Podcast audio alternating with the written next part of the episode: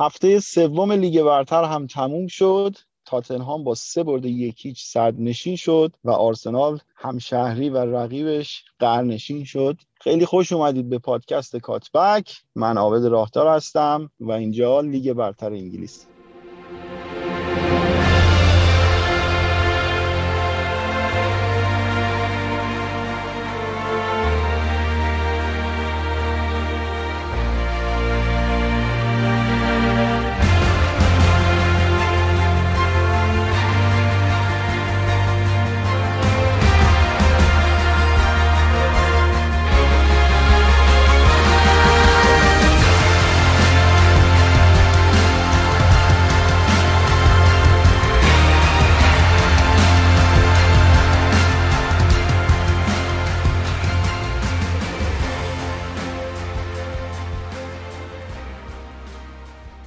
خیلی خب سلام عرض می‌کنم. باید اولش سلام می‌گفتم ولی الان سلام عرض می‌کنم خدمت شما همراهان عزیز پادکست کاتبک.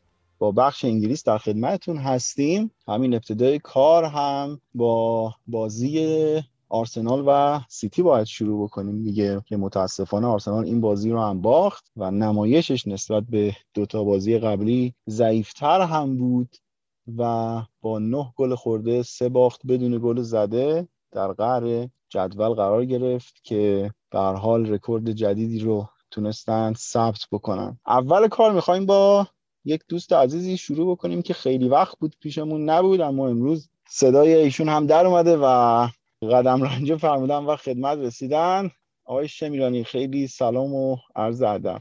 مخلصم مخلصم همگی. این سکوت یک سالم من مجبور شدم بشکنم آقا ببینی یعنی دیگه نشد که نیام و حرفی نزنم. واقعا دلم خواست که یه خورده بیام صحبت کنم. حالا سعی می‌کنم دوره شنونده باشم ولی سه چهار تا نکته دارم حتما در مورد وضع باشگاه که بعدم نمیاد با بچه ها بحث کنیم صحبت کنیم ببینیم چه جوریه. وضع که خرابه آره ولی اینجوری هم که رسانه ها دارم میگن نیست. وضع بدتره. یعنی اینجوری بهتون بگم. ما هفته قبل هم صحبت کردیم. حالا محمد رضا به عنوان یک آرسنالی داشتیم که اونم خیلی به حال نقطه نظراتش رو در رابطه با وضعیت باشگاه گفت. می‌خوام با خودت شروع بکنیم اصلا که به نظرت چرا اینجوری شده و این وضعیت تا کی قرار ادامه پیدا بکنه و اصلا چه چشماندازی در انتظار باشگاهه؟ اول که من گفتم واقعا خنده داره. یعنی وایسام هست. من سر اینکه ژاکا اخراج شد من واقعا داشتم میخندیدم. چون اصلا یه وضع کاملا وضع سورئال و جالبی بود. یعنی اینجوری نبودش که اصلا بگی ناراحت شدم حیف شد. فره دیگه حیف شدم و ناراحت شدم و اینا وجود نداره تو این باشه. و اینکه اصلا حالت تحلیل فنی و اینا خارجه به نظر. این وضعی که حالا مثلا هوادارا میان برخورد می‌کنن. اعتراضاتی که هست و بعد میان میگن ونگر بیاد و یا دوباره برمیگردیم مثلا چه می‌دونم به سالها پیش که اصلا ونگر خوب بوده یا نه. دیدی بحث دوباره برگشته به اون. و به نظرم اصلا فنی بودن یه خورده خارجه چون وضع آرسنال وضع مثلا فنی نی. وضع این شکلیه که باشگاه رو هوای کاملا کاملا رو هوای نه تکلیف هوادار مشخصه باشگاه نه مربیش اونجوری که باید شاید تکلیفش مشخصه.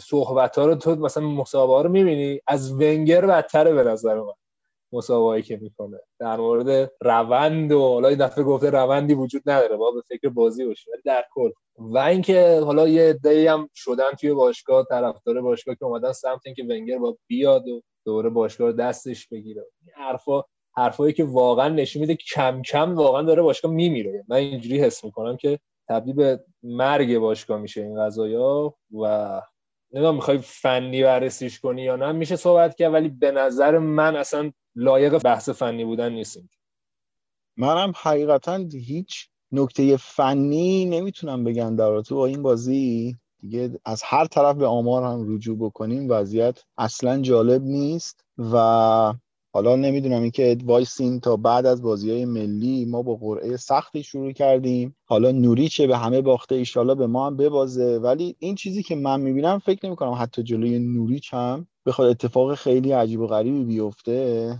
و حتی اگر با برد هم همراه بشه باز هم فکر می‌کنم مشکلات ساختاری داره به شدت سیستم تیم حتی. با بقیه بچه ها ادامه بدیم. باز دوباره بهت برمیگردیم امیر. بریم سراغ علی عباسی. که ببینیم که نظرش چیه در رابطه با این داستان.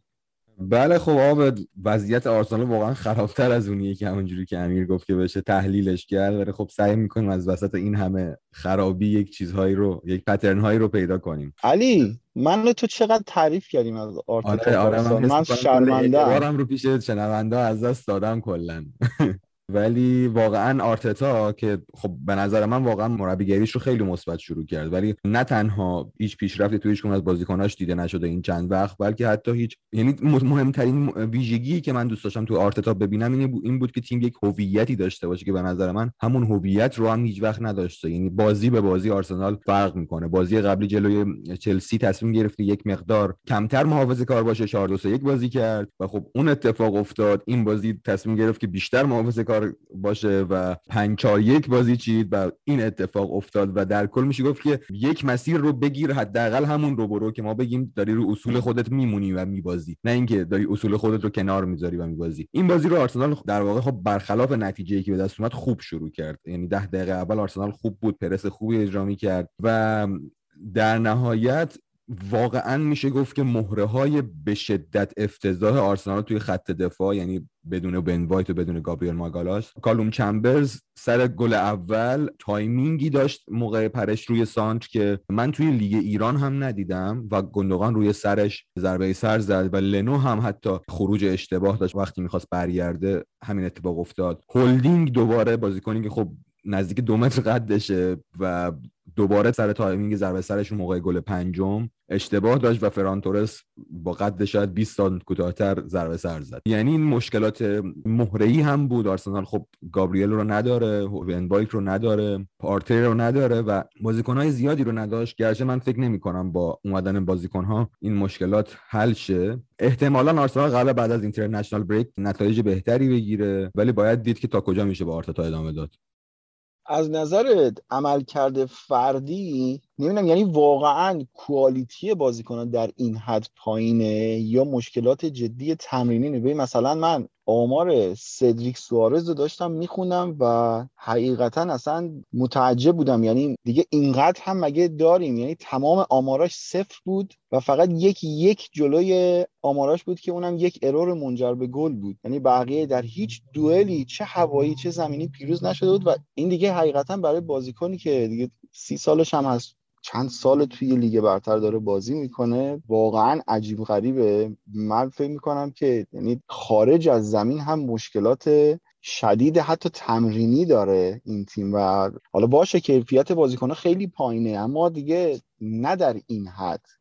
حتی یک باشگاه چمپیونشیپی هم فکر کنم اگر بود حداقل تا یک حدی یک آمار قابل قبولی می‌تونست ارائه بده. بریم بحث رو بچرخونیم با محمد رضا که آقا بدتر شد دیگه نه؟ سلام به همه شنوندگان عزیز پادکست کاتبک. آقا دیگه چقدر در مورد این بازی های آرسنال صحبت بکنیم؟ خیلی دیگه فکر می‌کنم تکراری میشه همه ایرادایی که گرفتیم از نظر فنی از نظر ذهنیتی به این تیم. من واقعا دیگه قصد ندارم خیلی طولانی صحبت بکنم. فقط چند تا آمار میگم. ببینید ما جلوی سیتی دقیقه هفت بازی رو باختیم. یعنی تیم فقط تونسته هفت دقیقه جلوی سیتی مقاومت بکنه. جلوی چلسی 15 دقیقه تونسته مقاومت بکنه و گل نخوره. جلوی برنتفورد که تازه چمپیونشیپ اومده بالا فقط 22 دقیقه بوده. آیا این فقط ناشی از کیفیت فنی بازیکناست؟ سوال خیلی مهمه. نه قطعا اینطور نیست. نشون میده که از نظر ذهنیتی از نظر روحی جنگندگی mentality تیم آماده بازی نیست. اینو من چند بار گفتم دیگه واقعا قصد ندارم. یکی این دوباره ما دیدیم که چینشی که آرتتا انتخاب کرده چینشی بوده که خیلی قابل حدس و تصور نبود برای هوادارا. ما به جای اینکه در بازی قبل همین سیستم چینش سه دفاع استفاده بکنیم انگار یک بازی delay داره آرتتا. تازه به این فکر افتاد که حالا بیایم جمع کنیم بازیمون بتونیم یه مساوی بگیریم از این بازی بتونیم سه تا شکست نداشته باشیم. چرا؟ الان بهتون میگم از سال 1954 برای بار اول که آرسنال سه بازی ابتدایی لیگ یعنی لیگ حالا سطح اول انگلیس حالا لیگ برتر بوده یا هر چی که بوده. سه بازی ابتدایی رو میبازه 9 تا گل می‌خوره بیشتر از اینکه شوت هایی که به دروازه تیم حریف داده. فقط ما 6 تا شوت زدیم سمت دروازه حریف. آمار افتضاح شما برید x که ما به دست آوردیم و xG against رو حساب بکنید. اختلاف به شدت بالاست. آقا شما اگه قرار هست کولاشیناچو از تیم حذف بکنی یک نیم فصل ما کولاشیناچو قرض دادیم به شالکه. و ما backup برای تیرنی نداشتیم ضربه دیدیم. نیمه نهایی جلوی تیم امری ویارئال. از این بابت ضربه خیلی بزرگی دیدیم. خیلی بازی های دیگه هم بود که نداشتن backup مشکل برامون خیلی زیادتر شده بود. ولی حالا می‌بینه که کولاشیناچ داره بازی می‌کنه. چرا؟ چون جلوی وستبرومی که تیم سومش بازی داده بود کولاشیناچ یک بازی خیلی خوبی داشته بوده. اصلا این تعجب می‌کنه آدم که این چه منطقی داره آرتتا و هدفش از این انتخاب بازیکن‌ها چی بوده برای این بازی؟ من نمی‌خواستم آقا اینجوری صحبت کنم راست شو بخوای ولی اجازه بدین که هم یه باری که هستم اینجوری باهاتون صحبت کنم که این حرفایی که الان داره زده میشه تقریبا سه ساله داره تو این باشگاه زده میشه بیشتر چهار ساله داره تو این باشگاه زده میشه که چه می‌دونم چپ نداریم راست نداریم وسط نداریم التیماتوم نداریم اون بد بازی می‌کنه اون روحیه نداره این فلان. همه اینا بحث کاملا به نظر تکراریه یعنی من وقتی میشنوم واقعا عصبانی میشم. چون احساس می‌کنم بار هزارمه که دارم میشنوم و همه حرفا رو قبلا انگار همین دقیقا کلمات گفته شده آقا مشکل چیه؟ مشکل اصلی خود باشگاه به نظر من. یعنی باشگاه رو باید از اول بسازی جدی بهتون میگم. اصلا ربطی نداره. کلاس الان مشکل باشگاه کلاسیناچ نیست. مشکل باشگاه کل خود باشگاه طرز فکرش نوع نگاهش به بازار نوع نگاهش به فوتبال و همه اینا زیر سر مدیریت و شخص ونگر یعنی حالا اونایی که الان دارن ونگر دفاع می‌کنن من 70 درصد 80 درصد موثر ونگر می‌دونم نه مدیریت چون که کسی که اجرایی هست کسی که کار اجرایی می‌کنه نظر من جرم سنگین تر کسی که دستور اجرایی میده. این چیز سیاسی هم شد ولی حالا کاری نداریم. در کل هم بهتون میگم که ونگر چیکار کرد؟ ونگر اومد گفتش که آقا شما فرض کنید یه مثال مسخره. شما فرض کنید یه شخصی که می‌خواد پیشرفت کنه رو یه کارتون خواب می‌خواد پیشرفت کنه. تو ذهنش اینه که آقا من یه روزی باید برسم به جایی. ماهی یه بارم چیکار می‌کنه؟ برای خودش میره یه غذا می‌خره که یادآور بشه بهش که آقا من, من می‌تونم. من مثلا هدفم اینه که یه غذای خوب بخورم زندگی خوب داشته باشم خونه خوب داشته باشم و همه اینا. همه آدما توی زندگیشون با توجه به جایی که هستن موقعیتی که هستن این ایدئالو دارن که آقا مثلا من یه پله پیشرفت کنم. خب؟ حالا من دارم باشگاه خودم رو بدترین مثلا نوش میگم. و یه نفر بهش میاد میگه آقا نه همینی که هست؟ یعنی تو همین قدری و همین قدر می‌تونی انجام بدی همین قدر می‌تونی استفاده کنی از زندگی و پیشرفت هم نمی‌تونی بکنی بیا از این لذت ببر. به جاش خوشگل باش. و چه می‌دونم دو سه تا مثلا چه قشنگ برو توی خیابون قشنگ بگیر بخواب. و هیچ وقت واسه پیشرفتش نمیشه کاری که ونگر تو این چند سال آخرش کرد باعث شد که همچین اتفاقی بیفته و فرصت ندادم به مربی بعدی. مربی الان هم دقیقا درگیر همون مشکلات ذهنیت مریض باشگاهی که هیچ براش مهم نیست. یعنی از کاپیتان تیم گرفته تا چه می‌دونم هوادار براش مهم نیست. هوادار می‌ذاره میره بازیکن اون شکلی بازی می‌کنه همه اصلا انگار نه انگار. و هم باشگاه تبدیل به این شده که همینی که هست دیگه و واقعا هم همینی که هست سوژه رسانه ها شده و اینه ایراد اصلی اینه. حالا خیلی هم میان صحبت می‌کنن در مورد که بنگر با برگرده حداقل فوتبال خوب بازی کنه از مثلا مقصر اصلی خود شخصشه ولی این نیاز به یه خونه تکونی اساسی داره. بحثای فنی و اینا من داشتم می‌دیدم.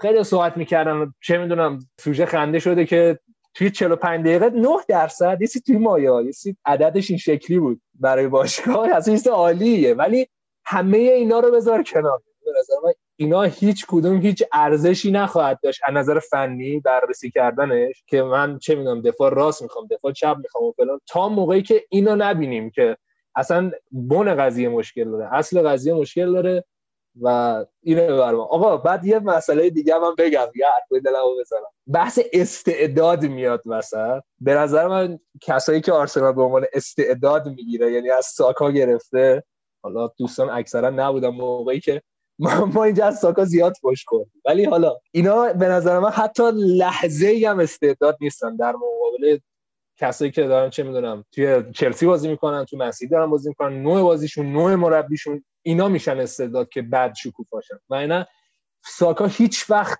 هیچ استعدادی نبوده و نخواهد شد مثلا.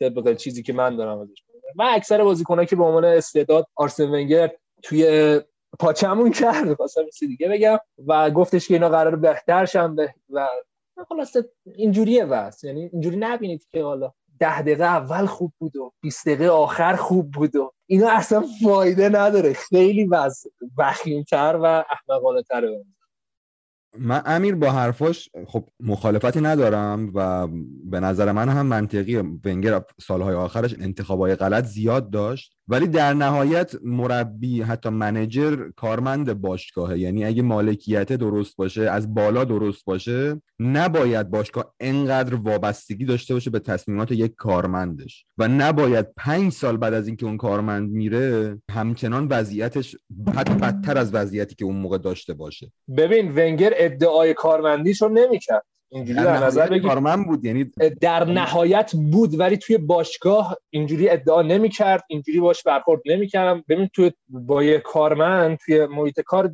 به شکل کارمند برخورد می‌کنی درسته؟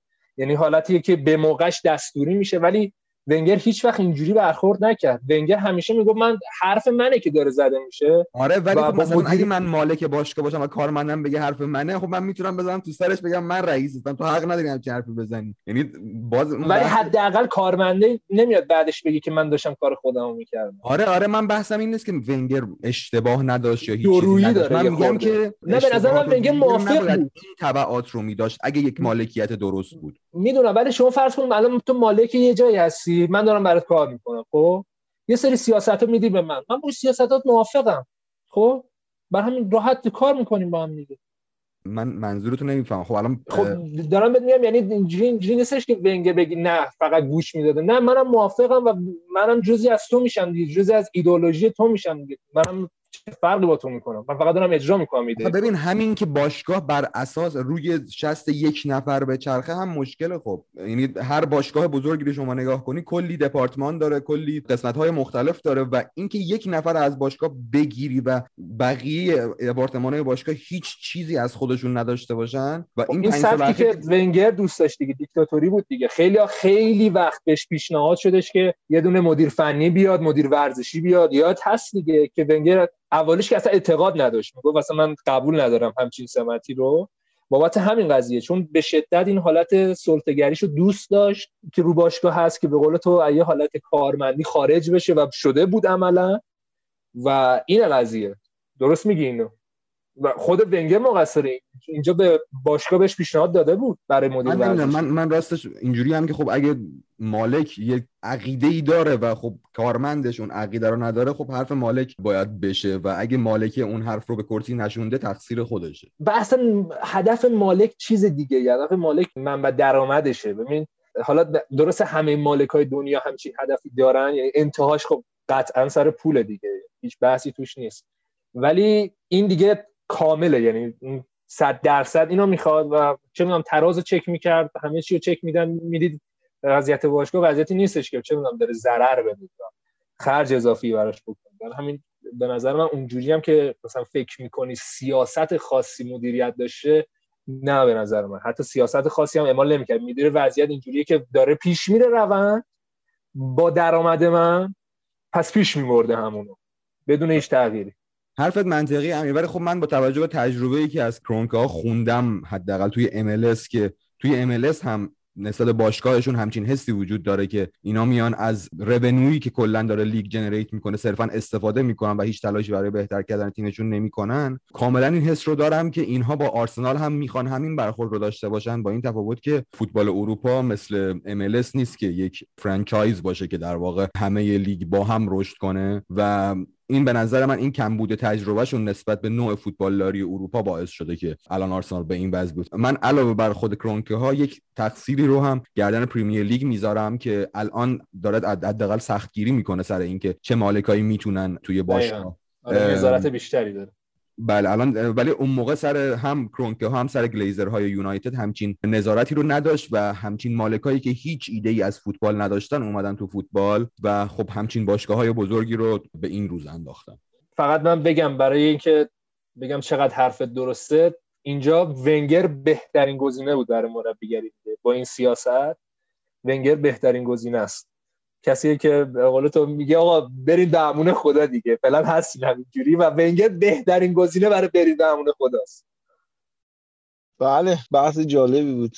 ما هم شنیدیم و استفاده کردیم. ولی کلا این سیستم جوانگرایی اینا رو منم خوشم میاد ولی به شرط اینکه یک چشمانداز درستی هم در انتهاش باشه و فکر می‌کنم که این چشماندازه در آرسنال واضح نیست و چیز روشنی نیستش که ما بتونیم بگیم که خب مثلا این یک قرار برسه مثلا به پنج به شیش. تو نمی‌دونی که این شروع چه انتهایی براش متصور بوده و و جالب آب دقیقا من داشتم روز بازی با سیتی داشتم در مورد بازی ده سال پیش یونایتد و آرسنال 8 دو میخوندم که اون موقع هم همین اتفاقات افتاده اون موقع هم جوانگرایی افراطی و آرسنال تجربه کرده بود با ونگر و وقتی این باخت رو تجربه کردن سه چهار روز قبل از پایان نقل و انتقالات بود. یکو اومدن 5 6 تا بازیکن بین 26 تا 29 سال خریدن و کاملا این پلن ها رو گذاشتن کنار که یکیشون آرتتا بود مرتساکر بود و چند تا بازیکن دیگه که خب فقط این دوتا توشون فیکس شدن نهایتا. یعنی این اتفاق که یه جوانگرایی شدید می‌کنن نتیجه نمیده بعد میان دقیقا نقطه مقابلش انجام میدن و این وسط هیچ چیزی وجود نداره که ارتباط داشته باشه بین بازیکن‌های جوون و این بازیکن‌های سن بالاتر. همین اتفاق رو 10 سال پیش تجربه کردم و دوباره همین اشتباه رو تکرار کردم. من به نظرم این رو دیگه نمی‌تونم تقصیر نفر بدونم. من تقصیر کل اون مالکیت می‌دونم. خواستم من همینو بگم. دقیقا احساس می‌کنید میگم دژاووه که برمیگرده. چون که دقیقا آبد همچین اتفاقی افتاد. آقا ما دیدیم دیگه. تا به قول تو حالا جوانگرایی اینا که من گفت اصلا کلا با این کلمه جوانگرایی و استعداد مشکل استعداد واقعا یه چیز فراتر از این حرفاست که حالا به تو دو تا بازیکنی که دو تا مثلا بازی خوب داشته دو تا دریبل خوب داشته تو بگی استعداد اصلا یه چیز مضحکیه واقعا. ولی دیدیم اون دوران آقا دیگه مثلا ما ته جوون خفن موفقمون که اصلا می‌گفتیم خدا کی بود؟ مثلا جک ویلچر بود دیگه. خب چی شد؟ چه دستاوردی برای آرسنال به دست آورد؟ اگر ما قرار تشو ببینیم تو این چند سالی که ادعا کردیم. خب حالا اون دوره که فابرگاس خورده استثنا ولی بحث اینه که در کل این روند این پروژه تش چیزی که برای آرسنال هیچ وقت موفقیت آمیز نبوده. می‌دونی چی میگم؟ یعنی به این معروف هست. ولی بحث اینه که آیا براش موفقیت آمیز بوده؟ آیا براش جام کسب کرده؟ آیا براش افتخار کسب کرده؟ آیا براش احترام کسب کرده؟ نه. فقط معروفه بهش و همین. اینم به نظر من در حال حاضر که قطعا اسمه ولی قبلا هم یه حالت خیلی شونمایی بیش نبوده. امیر خوب شد اسم فابرگاس آوردی. من می‌خواستم اینجوری بگم که استعداد آوردن و پرورش دادن یه بحث داستانه. اینی که اون بستری که تو اون استعداد رو میاری و درش قرار میدی تا اون شکوفا بشه و خودش رو پیدا بکنه اون خیلی مهمتره. این مثلا ما الان گرین وودو داریم توی منچستر اما نگاه کنین اطرافیانش کیا هستن. میای می‌بینی که از زبانی که کابانی وارد تیم شده یک لول دیگه از گرین وودو ما داریم می‌بینیم. الان این استعدادایی که توی آرسنال هستن اون آدم ها رو ندارن اطراف خودشون. مثلا شما می‌بینید مثلا بزرگتر تیم یکی مثل ژاکاه یا مثلا چونم داوید لوئیس بوده یا اوبامیانگی که در بی انگیزه ترین فرم و حالت خودش قرار گرفته و هیچ کمکی نمی‌تونه بکنه. یا کسای دیگه مثلا میسن ماونت رو می‌بینی توی چلسی دوروبرش کیا هستن؟ توی منچستر سیتی هم به همین شکله. یعنی استعداد مثلا فرانتورس رو آوردیم به عنوان استعداد ولی خب ببین دورورش چه کسایی هستن. یا فیل فودن هم به همین شکل. مثلا فیل فودن اومده اول کنار داوید سیلوا بازی کرده بعد کنارش دیبروین بوده در کنار اونا رشد کرده و اومده بالا. فابرگاس هم دقیقا در بهترین زمان ممکن به ترکیب آرسنال اضافه شده بود که کلی بازیکن با تجربه کنارش بودن و تونسته بود خودش رو پیدا بکنه. یا همین حالت برای الیوت هم توی لیورپول داره اتفاق میفته که امیدوارم اتفاق بیفته. و الان این شرایط که صرفا بیایم و فقط بازیکن بریزیم همه هم جوون باشن و انتظار داشته باشیم اینا اینا خودشون بیان رشد بکنن. یا الان مثلا میلان هم شما نگاه بکنید میلان هم بود یه سری بازیکن کلا جوان رنج سنی زیر 24 سال کی شکوفا شدن زمانی که یک بازیکن با تجربه ای به اسم زلاتان وارد تیم شد و یه کیار تو خط دفاعی که فوق العاده بازیکن با تجربه و خوبی بود. این بزرگترها هستن که می‌تونن اون بار فشار تیمی رو به خودشون جذب بکنن و اون بازیکنهای جوان در کنارشون آزادانه بتونن حرکت بکنن و رشد بکنن می‌خوایم یکم سمت تهران هم بریم ببینیم. تهران تا الان ساکت نشسته بود و گوش می‌داد. چطوری آقا؟ خیلی بازی سختی داشتیم جلوتون. خلاصه یه امتیاز بردیم به هر شکل. نظر چیه درباره آرسنال؟ در رابطه با آرسنال من نکته می‌خواستم بگم شما می‌گفتین که خب جالب بود. اولا که در رابطه بس سرمربی من این حرف رو به خود محمد رضا زدم. شما آرتتا رو امروز اخراج کن. چه اتفاقی میفته چه چیزی عوض میشه؟ و به کجا می‌رسیم؟ من فکر می‌کنم و وقتی با ایرزا و محمد رضا حرف می‌زدیم گزینه که داشتن رانگنیک بود و می‌گفتن رانگنیک به عنوان مربی بیاد و من می‌گفتم رانگنیک به عنوان مدیر بیاد. اگر قرار رانگنیک رو بیاریم به عنوان مدیر بیارینش. این باشگاه مشکل تصمیم گیری بالا به پایین داره نه پایین به بالا. من فکر نمی کنم مشکل توی زمین آرسنال به خاطر مشکل سرمربی باشه. من فکر کنم مشکل توی زمین آرسنال به خاطر خیلی بالاتر از سرمربیه. و در رابطه با این چیزی که امیر میگه خب من فکر می‌کنم آرسنال از آژاکس که بهتر نیست توی استعداد تولید کردن. و آژاکس هم توی رختکنش بازیکنایی مثل هونتلار رو داشته. الان بازیکنی مثل دوشان تادیچ رو داره. و شما استعدادی که میاری گرم سونس یه حرف خیلی خوبی داره. من می‌دونم که خیلی از گرم سونس خوششون نمیاد ولی تا موقعی که چرت نمیگه حرفای خیلی خوبی می‌زنه. یه حرفی می‌زنه خیلی جالبه. میگه وقتی من به عنوان بچه وارد رختکن لیورپول شدم می‌تونستم 10 تا بازیکن رو اسم ببرم که 10 سال دیگه من می‌خوام مثل این این این این این این باشم. الان تو رخیان آرسنال کی وجود داره که ساکا بهش نگاه کنه بگه من ده سال دیگه می‌خوام شبیه این باشم؟ و خب این قضیه قضیه کوچیکی نیست به نظر من. حتی اگر شما ایدئولوژی باشگاهت اینه که ما با بازیکن جوونتر کار می‌کنیم ما با بازیکنی که یه لول پایین تره کار می‌کنیم و خودمون میاریمش به اون لول بالاتره این قضیه هم اینطوری چیت کد نیست که شما بازیکن ارزون تر بخری رو اتوماتیک بازیکن بشه یا استعداد ازش در بیاد. اون ساختاره در نهایت باید باشه. چه سرمربی باشه چه اعضای دیگه رختکن باشه چه تیم مدیریتی باشه. و من فکر می‌کنم آرسنال اینم نداره حتی.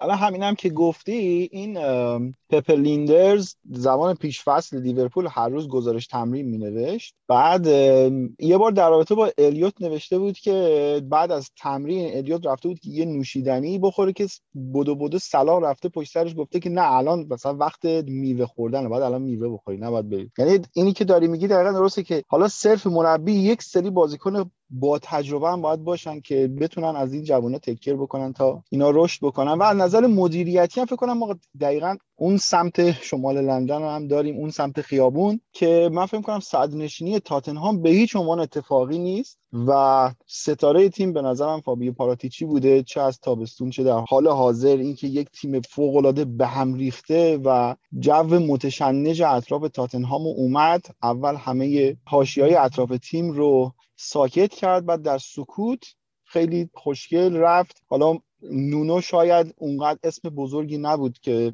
در اوایل مطرح شده بود خب سراغ خیلی از مربیای بزرگ رفتن. شاید کسی فکر نمی‌کرد نونو رو بیاره اما همون نونو رو هم آورد جو تیم هم کنارش آروم کرد. کین هم تونست بالاخره نگه داره و مشکلات دفاعی تاتنهام هم به حدی تونست حل بکنه و الان می‌بینیم که خیلی راحت اومدن با یه رویه خوب. سه تا بازیشون هم یکیچ بردن و الان صدر جدول هستن. آقا اگه در آرسنال صحبتی دارید بکنید و اگر نه که کم کم رد بشیم. آقا من حرف آخر رو بزنم و از حضورتون مرخص شم. عرض شود که من تنها چیزم اینه که خب الان کسی که گوش میدن همه فارسی زبان دیگه. دست ما به جایی نمی‌رسه که بریم اعتراضی کنیم چیزی کنیم. ولی اگه هرس می‌خورین توی شبکه اجتماعی از وضع باشگاه درست هرس بخورین. بدونین دارین نسبت به چی هرس بخورین. اینکه حالا مثلا مشکل فنی باشه و ونگر بیاد و این نوع اعتراضات بیشتر اصلا خورد کنی خودتونه و چیزی که بعد سالها دارم میگم اینه که اصلا مشکل دیسی فراتر از این. باسکت چون بیا درگیر حالا این باشین که آرتتا اوتو آرسن ونگر اوت و همه این اوت و ماوت و اینا تا مشکلات اصلی حل نشه اینا به هیچ درد نمی‌خوره. آقا چاکرم ببخشید من سرتونم درد آوردم زیاد صحبت کردم ولی دیگه شد دیگه. اوکی من فقط یه توضیح بدم که امیر کارمند مملکت و خیلی صبح زود باید بیدار شه و ما هم در ساعت خب مناسبی معمولا ضبط نمی کنیم دست در نکنه امیر مرسی که اومدی. ایشالا که هفته آینده بتونیم که داشته باشیم. بریم یه استراحت کوچیک بکنیم برگردیم و بریم سراغ بقیه بازی ها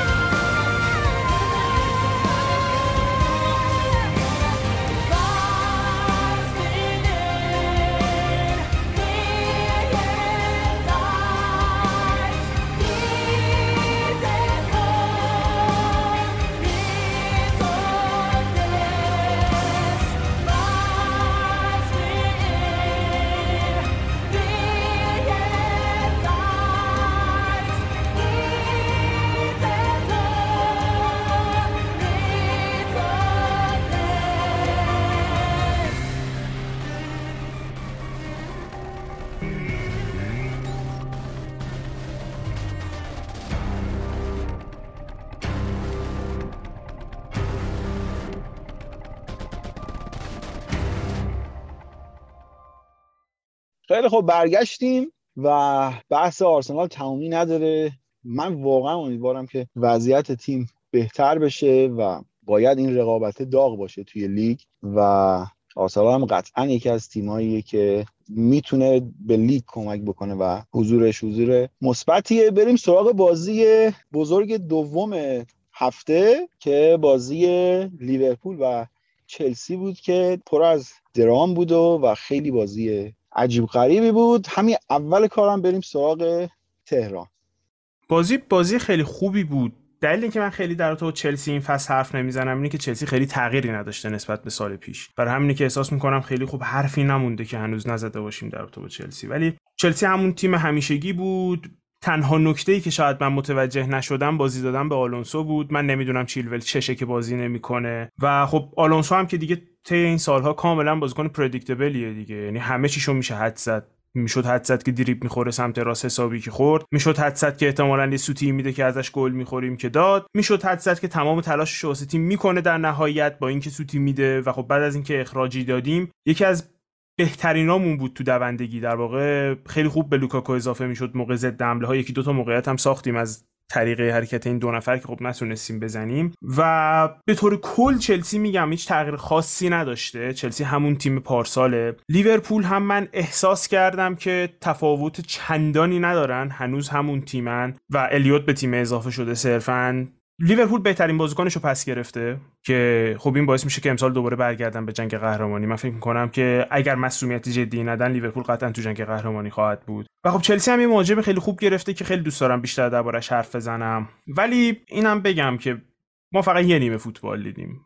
نیمه دوم به خاطر اتفاقاتی که افتاد که من کاملا حق میدم به توخل به خاطر اتفاقاتی که تو نیمه دوم افتاد. خب بهترین هافکش مصوم شد مجبور شد بیرون بکشه و یه بازیکن هم اخراجی داد. کاری هم که کرد منطقی بود. 5 3 1 که ما بازی کردیم منطقی بود. اما باز هم نیمه دوم فوتبال چندانی ندیدیم حقیقتا. آره تغییر ترکیب لیورپول.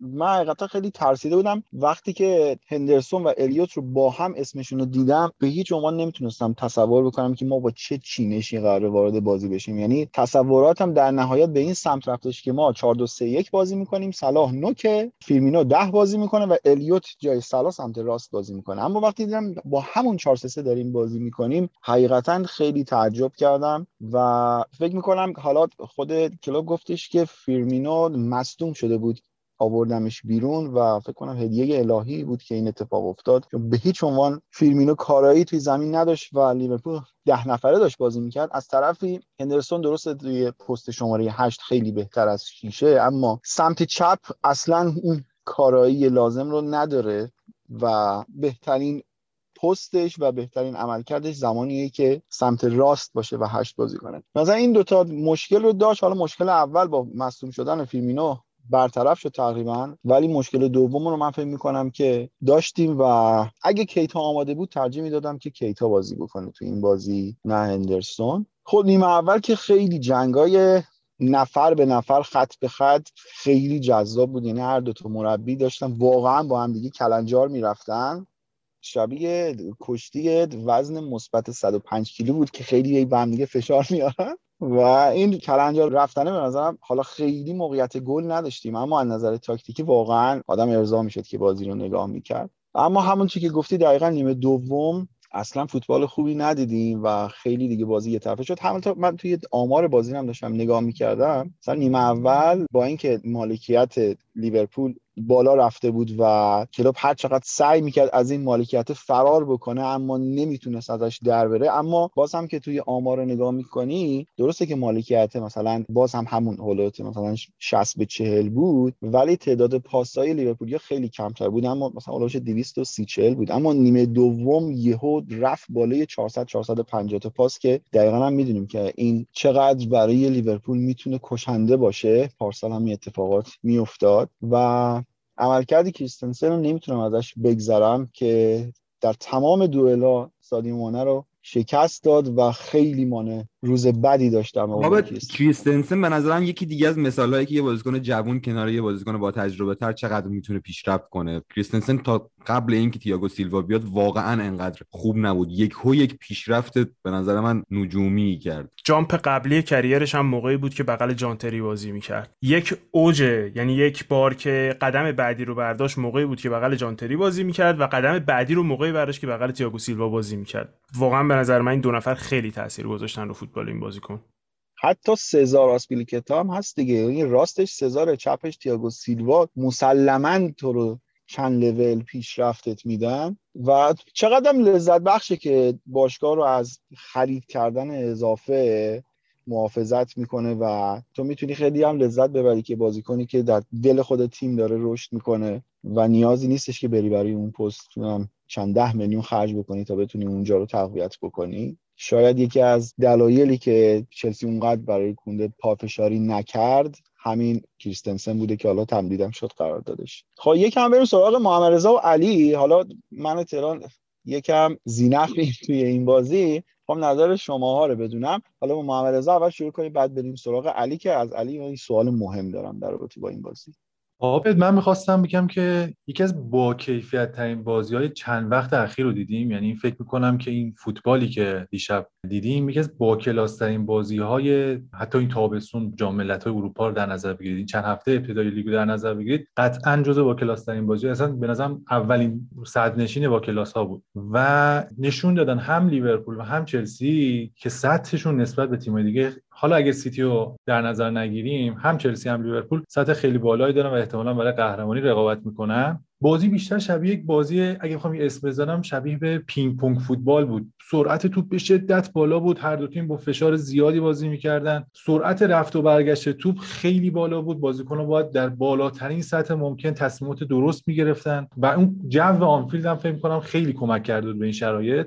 بعد از اون اتفاقاتی که افتاد و اخراج شدن ریس جیمز خب می‌دونید که ریس جیمز طبق حالا خیلی میگن که آیا اصلا اخراج داشت اخراج نداشت درست بود کاری که آنتونی تیلور کرد. اول بگم که آنتونی تیلور باید کامل صحنه رو می‌دید. این کاملا مشخصه. یعنی باید یک داور به عنوان سطحی که داره در پریمیر لیگ بیاد و صحنه رو کامل ببینه نه اینکه بخواد اعتماد به نفسش رو به رخ هوادارا بکشونه. ببینید قانون دوازده هند میگه حالا دوازده فوتبال که IFA میگه در هر صورت دفاع اگر مانع ثمر رسیدن گل بشه مخصوصا زمانی که روی خط باشه فرقی نداره در چه شرایطی باشه. قطعا اخراج داره. این قانون میگه و آنتونی تیلور از لحاظ قانونی کامل کار کاملا درستی انجام داده. بعد از شرایطی که بعد از اخراج به وجود اومد خب می‌دونید که 23 تا اقدام به شوت داشته لیورپول و از این 23 تا شوتی که داشته 8 تاش در چارچوب بوده و کل این 23 تا شوت منجر شده به جی 2 ممیز 3 یعنی چی؟ یعنی تقریبا نسبت شوت به جی یک دهم بوده. یعنی اینکه چلسی در نیمه دوم یعنی اجازه نداده به لیورپول یک موقعیت مسلم گلزنی داشته باشه. کار خیلی ویژه توخل اون تغییراتی که داد دو تا تعویضی که به نظرم بسیار عالی بود. 5 3 که به قول تهران اجرایش کرد. مورد دیگه که می‌خواستم بگم در مورد کرنری که چلسی زد واقعا یکی از کرنرهای آموزشی بود و باید مرور کنیم صحنه رو. ببینید جورجینیوی که خیلی توانای بالایی در هد زدن و دوئلای هوایی نداره میره تو شیش قدم وای میسه همراه با لوکاکو. یعنی جورجینیو به خاطر هوش بالایی که داره سعی می‌کنه که دفاع حریف رو نگه داره در اون شیش قدم به قول بسکتبالی حالا یه pick ی بکنه که یک بازیکنی سه بازیکن چلسی به صورت آزاد داشتن حرکت می‌کردن. یعنی رودیگر آسپلیکوتا و هاورت هر کدوم از این بازیکنان به یک سمتی رفتن. یعنی هاورت رفت تیر یک رودیگر موند و آسپلیکوتا رفت تیر دو و رودیگر هم رفت داخل شش قدم. و پشت سر این بازیکن سه بازیکن چلسی بودن که نکنه ضد حمله بخوره تیم لیورپول. دیدیم که لیورپول در برگشت های کورنر چقدر خوب ضد حمله می‌زنه. من الان چیزی که یادمه بازی مقابل وست هم در بازی برگشتی که داشتم دقیقا همین صحنه اتفاق افتاد که کورنر رو زدن و در برگشت توپ یک ضد حمله خیلی خطرناک زد لیورپول و محمد صلاح فکر کنم گل زد و هدی که استادانه زد هاورس. یعنی فکر کنم چند بازیکن می‌تونن یک ضربه سر با پشت سر اونجوری با دقت بالا بزنن با یک شیب خوبی و یک قدرت خیلی خوبی. محشر بود واقعا عالی بود ضربه سری که زد. در مورد یک بازیکن دیگه هم من می‌خوام صحبت کنم که خیلی چلسی فنا دل خوشی از این بازیکن ندارن و جدیدن هم یک حرکت هایی می‌کنه این بازیکن که خیلی مناسب نیست برای زمین فوتبال. به قول جدیدی ها میگن gang ش خیلی بالاست انگار طرف. آنتونی رودیگر که علاوه بر اینکه حالا مشکلات اخلاقی داره ولی فوق العاده بازی کرده امروز. یعنی مخصوصا نیمه دوم شما به تمام حرکتات پشت دفاع رو میاد پوشش میده. وقتی که دفاع کم میاره یعنی از نظر تعداد دف... نفرات دفاعی چلسی به مشکل می‌خوره سریع خودش رو box اضافه می‌کنه block می‌کنه توپای هوایی رو سر صلاح و جوتا همه بازیکنان لیورپول می‌زنه. فوق العاده بود نمایشی که داشت. و یه نکته دیگه می‌خواستم بگم این بود که دیدید که جوتا خیلی سریع اومد به زمین و یک پنالتی گرفت و دیدیم که بازم جوتا چقدر تاثیرگذاره برای تیم لیورپول و سلایی که 14 پنالتی اخیرش رو تبدیل به گل کرده. خیلی ممنون ما رضا. توضیحاتت خیلی کامل و دقیق بود. دست درد نکنه. می‌خوام بریم سراغ علی عباسی که قبل از اینکه صحبتاشو در رابطه با این بازی انجام بده در رابطه با یک پارامتر خیلی مهم صحبت بکنه و توضیح بده که آقا این XT چیه؟ چون که حالا ما خیلی پارامترها رو اینجا در صحبت کردیم دیگه XG رو فکر کنم دیگه همه می‌دونن که چیه داستانش. XA هم تقریبا مثل همون XG و همه می‌دونن. PPDA هم به کرات در رابطهش صحبت کردیم. اما XT ترند جدید پارامترهاییه که توی فوتبال خیلی بهش اهمیت داده میشه. علی تعریف کن که این XT چیه و چرا اینقدر مهم شده. بله خب آقا اکثر پارامترهایی که ما در موردش صحبت می‌کنیم و عمومی میشن از سالهای قبل تو خود باشگاه ها استفاده شدن. یعنی مثلا همین پارامتر expected threat یا XT شاخص تهدید گل. شاخصی بوده که چند سال پیش یکی از همین مدیرهای لیورپول در موردش صحبت کرده که ظاهرا چندین سال داره تو لیورپول استفاده میشه. ولی خب یکی دو ساله که بیشتر عمومی تر شده این شاخص. همونجور که می‌دونیم XG و XA معمولا به حرکاتی گفته میشن که یا خود شوت منجر به گلن یا یک پاس قبل از اون شوتن. و خب راجع به حرکت های دیگه که یک بازیکن انجام میده که ممکنه تهدید زدن گل تیم رو بیشتر کنه حرفی زده نمیشه. خب مثلا اینکه یک بازیکن از دفاع یک پاسی بده که خب چند خط برس رو بشکنه و توپ رو جلوتر یک بازیکن دریافت کنه یا یک دریبلی بزنه که توپ رو برای یک موقعیت بهتر در مورد این صحبتی نمیشه و خیلی از حرکت هستن که منجر به شوت هم نمیشن ولی خب اون حرکت خودش ارزشمنده. و خب برای این شاخصی تعریف شده به اسم expected یا شاخص تهدید گل. که خب این رو جدیدا خیلی عمومی شده سایت توتال فوتبال اگه آشنایی دارین برای بازی های مهم پریمیر لیگ معمولا این شاخص رو برای بازیکن های مختلف می‌ذاره. این شاخص می‌تونه برای هر عددی که هست یعنی هر حرکتی یک بازیکن می‌کنه یک عدد بین صفر تا یک داره که خب اون احتمال گل رو چقدر افزایش داده و می‌تونه مثبت یا منفی باشه. چون مثلا اگه بازیکن توپ دستشه و یک توپ رو از دست میده احتمال گل زدن تیم کم شده. پس این شاخص منفیه. و خب معمولا بازیکنایی که ریسکی تر بازی می‌کنن این شاخص در موردشون یک مقدار مثلا یک XT دارن که یک عدد مثبته و از دست دادن هاشون هم یک XT ازشون کم کرده که عدد منفیه که خب معمولا net اینها حساب میشه ولی خب اینکه اینها رو جدا بررسی کنین هم خیلی مهمه. مثلا توی بازی لیورپول هاروی الیوت از لحاظ پاس بیشترین XT رو به تیم اضافه کرده. یعنی بیشتر از لحاظ پاس دادن بیشترین تهدید گل رو به تیم اضافه کرده. و توی چلسی خب همونجوری که هممون انتظار داریم حدس می‌تونیم بزنیم که میسن ماونت این کارو کرده و بیشترین تهدید گل رو اضافه کرده و خب این شاخصی که می‌تونه یکم به ما کمک کنه که عمیق‌تر در مورد مسائل صحبت کنیم.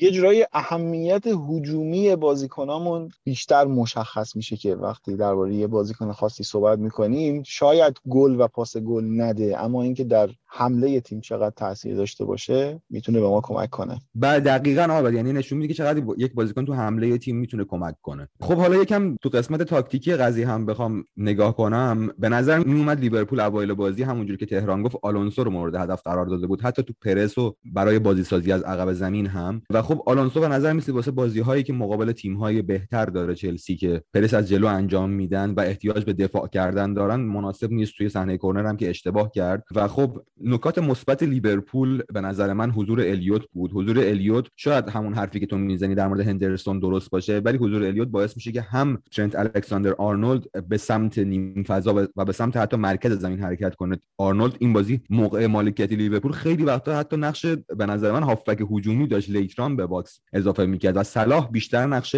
نزدیک به محوطه جریمه پیدا می‌کرد. چون که الیوت می اومد میچسبید به خط طولی بازی. و خب به نظر من خیلی دینامیک سمت راست لیورپول رو جالب کرد. تو سمت چپ نمی‌تونم بگم که هندرسون هافبک وسط متمایل به چپ بود چون خیلی آزاد بود به نظر من. آباد خیلی وقتا می‌دیدم که میاد سمت راست. و حتی خیلی وقتا می‌دیدم که جاشو با فابینیو عوض می‌کنه و فابینیو میاد بازیکن هشت سمت چپ میشه و پرس انجام میده. واسه همین قبول دارم حرفت کاملا که هندرسون بهترین جا واسش یک نقش نز... شبیه به regista ی سمت راسته. ولی به نظر من انقدر بازیکن منعطفی هست که خب دیدیم پارسال که حتی تو دفاع هم خیلی خوب بود. و این نقشی که الان به الیوت داده شده چون خودش وینگره باعث میشه که دوتا از بهترین بازیکنهای لیورپول خیلی بهتر شن یعنی بهترین creator تیم که ترنت الکساندر آرنولد به دروازه نزدیکتر میشه و همزمان بهترین گلزن تیم به دروازه نزدیک میشه که صلاح باشه. و به نظر من در مجموع بخوایم نگاه کنیم این یک dimension دیگه به لیورپول اضافه کرده اومدن الیوت. و مهمترین نکته دیگه که من می‌خوام بهش اشاره کنم لوکاکوه.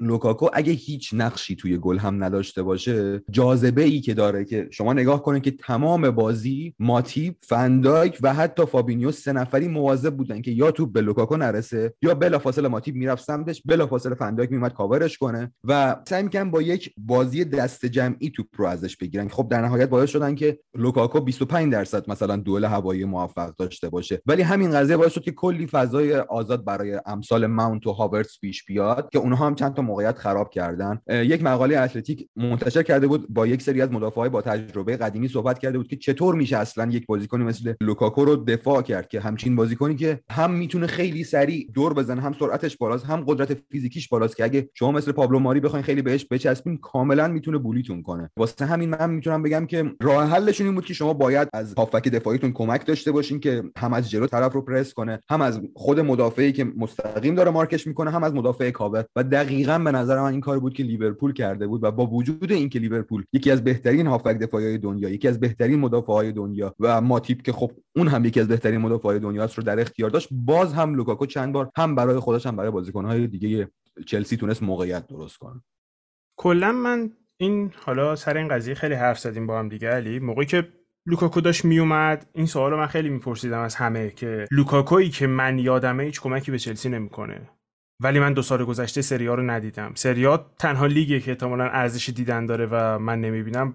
کلا سه تا لیگن که به نظر من ارزش دیدن دارن. خب و خب من نمی‌بینم سری آ رو. شاید خیلی زود باشه بخوایم از این دوتا بازی که کرده قضاوتی بکنیم اما خیلی عوض شده.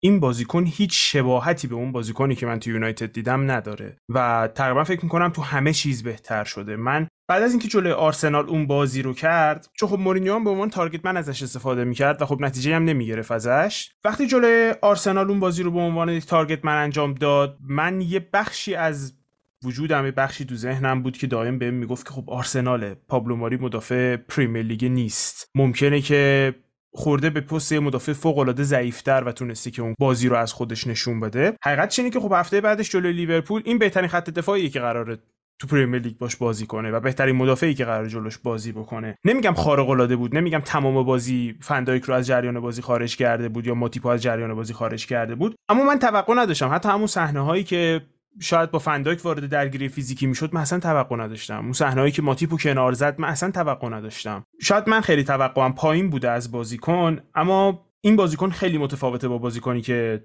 دو سال پیش از انگلیس رفت. و من فکر می‌کنم که شانس خیلی بالایی داره. خیلی بیشتر از چیزی که حتی من فکر می‌کردم برای اینکه تو چلسی موفق بشه. اگر این اون بازیکنی باشه که ما تو این دو هفته دیدیم خیلی عوض شده نسبت به چیزی که بود.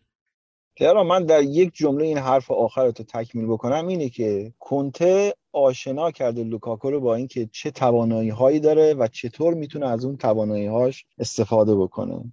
و من واقعا برای بقیه تیم ها خیلی شب سختی رو جلوی لوکاکو متصور میشم که برای ما که خیلی سخت گذشت و واقعا فن‌دایک و ماتیپ و فابینیو همیشه درگیر بودن. یعنی یک نگرانی بودش که چطور باید کنترلش کرد و به هر حال خیلی بازی جالب بود. جدال جالب بود. آها یه چیز دیگه هم این که من اینو بازش بکنم که آقا مثلا چون میخوندم توی توییتر و اینا که لیورپول نتونست چلسی ده نفره رو ببره. آقا یه چیز در نظر بگیری اینا بدون شک فکر می‌کنم بهترین و سازمان یافته ترین دفاع جهان رو دارن. بدون شک. شما همون دو تا موقعیت هم جلوی اصلا هم بازی بزرگ همین جوریه. یعنی هر تیم نهایت بتونه یک یا دو تا موقعیت جدی داشته باشه و بتونه از اون موقعیت استفاده بکنه. که همونطوری که دیدیم چلسی هم توی نیمه اول از روی کورنر یه گل زد و یه موقعیت خیلی خوبم که مثل ماونت نتونست بزنه. برای لیورپول هم به همین شکل بود. یعنی همون نیمه اول یه توپ خوب که الیوت داشت نتونست بزنه و یه توپ خیلی بهتر از اونم که هندرسون اومد با پای چپش بزنه که خب مسلما اونقدر کیفیت نداره که بخواد اون کارا انجام بده و مثل فنپرسی اونجوری گل بزنه و برای دقیقا آبد درست میگه. یعنی چلسی نیم فصل دوم فصل پیش از نظر ایکس جی که به حریف داده بود میانگینی نزدیک نیم ایکس جی داشت. یعنی به ازای هر بازی. که خب یه عدد خیلی تخیلیه به نظر من. که الان تو این بازی لیورپول تونسته دو تا ایکس جی بزنه مثلا خیلی هنر کرده و باید خودشون رو توی زدن ضربات آخر به نظرم پیشرفت بدن و من حقیقتا اگر لیورپول توی همین دو روز باقی مونده اگر مهاجم نخره یه مقدار نگران میشم به نظرم تیم از نظر دفاعی و خط قابل قبوله. یعنی ما گلی هم که خوردیم از روی کورنر گل خوردیم و در طول بازی به نظرم وضعیت بد نبود. اما در خط حمله حقیقتا فکر کنم اگر مهاجم نگیریم فکر کنم مشکل باشه. من فقط می‌خوام در نهایت قضیه به این اشاره بکنم که خب 45 دقیقه ای که 45 دقیقه دومی که چلسی جلوی لیورپول بازی کرد یکی احتمالاً که بهترین پرفورمنس های 3 4 سال اخیر باشگاه با یه نفر کمتر توی زمین لیورپول. من اصلا توقع نداشتم بتونیم 45 دقیقه بدون اینکه اشتباه بکنیم بازی کنیم. و خب من فکر می‌کنم این قضیه credit خیلی بالایی به خب بازیکنایی که تو زمین بودن به ده نفری که تو زمین بودن و به سرمربی باید به خاطرش داد که تونست واقعا این امتیازه رو نجات بده از آنفیلد. من حس می‌کنم که اگر ده نفره نمی‌شدیم و اون گله رو صرفا میخوردیم می‌تونستیم بازی رو ببریم. ولی خب بعد از ده نفره شدن و با اون شرایط من فکر می‌کنم اون عملکردی که توی 45 دقیقه دوم من از تیم دیدم واقعا فوق العاده بود. اینکه نخوریم اون گل رو از لیورپول بیشتر از هر چیزی این نظمی که تیم داشت که سوتی بزرگی ندادن چون با مدافعای چلسی ما دیگه تقریبا عادت کردیم که هرچند وقت با سوتی بدن این بازی هم گلی که خوردیم سوتی بود. اما شاید توقع نداشتم زیر فشار لیورپول تو خونه لیورپول بتونن 45 دقیقه دووم بیارن. واسه همینه که هم به خود بازیکنات ده نفری که تو زمین بودن هم به سرمربی. فکر می‌کنم باید credit زیادی داد به خاطر این عملکرد.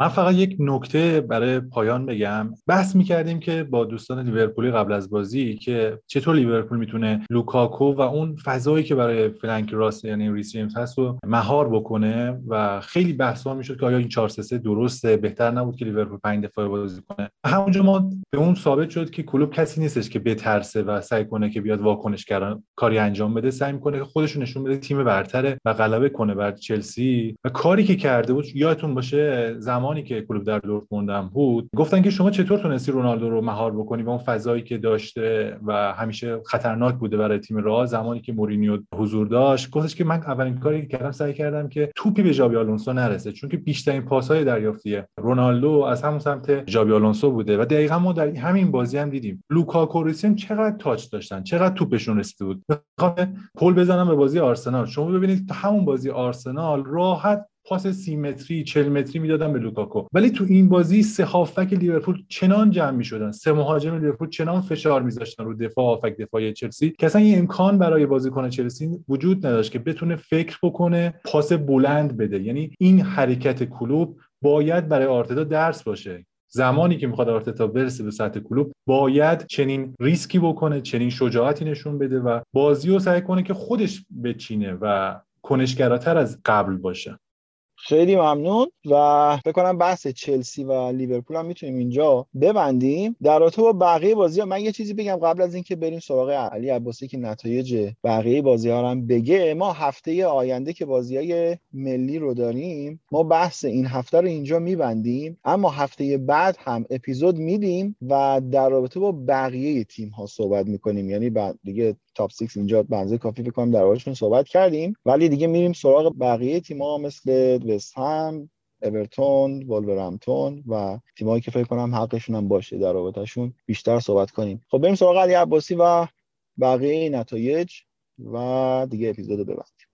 خب آبد بازی های دیگه لیگ توش استون ویلا با برنتفورد یک یک مساوی کرد. برنتفورد بازی خیلی خوبی داشت. سامان قدوس 60 دقیقه بازی کرد و هم توی پرس هم توی بازی سازی خیلی بازی خوبی داشت به نظر من. اورتون با برایتون بازی داشت که دوباره کالورت لوین به نظر من ارزش های خودش رو نشون داد. بنیتز به نظر می‌رسه که هم توی خرید خیلی خوب بوده یعنی هم تاونزند هم دمارای گری خیلی خریدهای خوب بودن جزو بهترین performer های اورتون بودن تا الان و تونستن دو هیچ برایتون رو ببرن. نیوکاسل و ساوثهامپتون با هم دیگه دو دو مساوی کردن. ساوثهامپتون به نظر میاد بازیکن های جوونی که خریدن خیلی خوب توی تیم جا افتادن و یک صحبت از مالکاشون شنیدم که می‌گفتن که اینا قصد دارن بوندسلیگای پریمیر لیگ باشن که بازیکنهای جوون مثل سانچو به جای اینکه برن بوندسلیگا بیان توی ساوثهامپتون بازی کنن که خب دیدیم چند تا از بازیکنهای تیم‌های آکادمی تیم‌های دیگر رو هم گرفتن و الان دارن بازی میدن. لستر با درخشش جیمی واردی یک گلی پاس گل تونست نوریچ رو ببره. وست هم که قرار در موردش مفصلتر حرف بزنیم جلوتر دو دو با کریستال پالاس بازی کرد و کانر گلگری که هفته پیش در موردش صحبت کردیم بازیکن قرضی چلسی دو تا گل زد. برنلی و لیدز یک یک مساوی کردن. لیدز به همون عمل کردی که هفته پیش در موردش صحبت کردیم. ادامه داد. یک نیم ایکس جی داد. یک نیم ایکس جی زد و بازی یک یک شد. تاتنهام دوباره یک برد اقتصادی داشت. دوباره تیم برتر زمین به نظر من واتفورد بود. اسماعیل سار خیلی بازی خوبی داشت. ولی تاتنهام البته هنوز بخوایم منصف باشیم هریکین هنوز به ریتم خودش نرسیده. فصل پیشم بازی های اول رو خوب نبود. مخصوصا جلوی اورتون و هریکین که راه بیفته احتمالا بقیه مهرهای هجومی تیم هم بهتر راه میافتن. ولی خب مهرهای تدافعی تیم خیلی بهتر شدن نسبت سال گذشته و یونایتد هم با ولورهمپتون بازی رو یک هیچ برد که وولز خیلی تیم بهتری بود. ولورهمپتون برایتون این فصل شده 5 تا ایکس داشته تا اینجای فصل و هیچ گلی نزده و یونایتد هم به نظر می‌رسه که بدون هافبک خریدن خیلی کارش گیر باشه. در مورد رونالدو ما یک اپیزودی ضبط کردیم که احتمالا همین روزا میاد. transfer ش به یونایتد و یونایتد هم خیلی بازی خوبی نداشت با اینکه گرین وود با یک finishing عالی با پای غیر تخصصیش تونست بازی رو برای یونایتد در بیاره و در آخر هم یه خواهشی ازتون دارم اینکه این آمارهایی که من در مورد بازی های مختلف میدم خواستم یک بازخوردی داشته باشم که ببینم بیشترش کنم کمترش کنم مقدارش چطوره و اینکه آیا علاقه هست نسبت بهش یا نه. خیلی ممنون علی. خب من به تیم خودمون یه خسته نباشید بگم. خیلی خیلی خیلی ممنونیم که تا اینجا همراه بودید گوش دادید و امیدوارم که از شنیدن این اپیزود لذت برده باشین. دیگه این اپیزود مزاحم نویدم نشیم. همین حرفا رو من خودم میگم. دارم بعضیا دوست نداشتن که بریم سمت نوید. اینم دیگه از اون جور بازخوردار بود. دمتون گرم که کاتبک رو دنبال می‌کنید. اگر از محتوای کاتبک راضی هستید لطفا ما رو به دوستان و کسایی که علاقمند به محتوای فوتبالی به این شکل هستن معرفی بکنید. خانواده ما روز به روز داره بزرگتر میشه و این باعث دلگرمی ماست. واقعا ازتون ممنونیم. و اینکه ممنون که نقدمون می‌کنید. این نقدا می‌تونه خیلی به ما کمک بکنه و فکر کنم که تا الان هم در رویه کار نشون دادیم که چقدر به نقدهایی که می‌کنید اهمیت میدیم و ترتیب اثر داده میشه. پس تا هفته آینده که قولش رو بهتون دادم خداحافظ.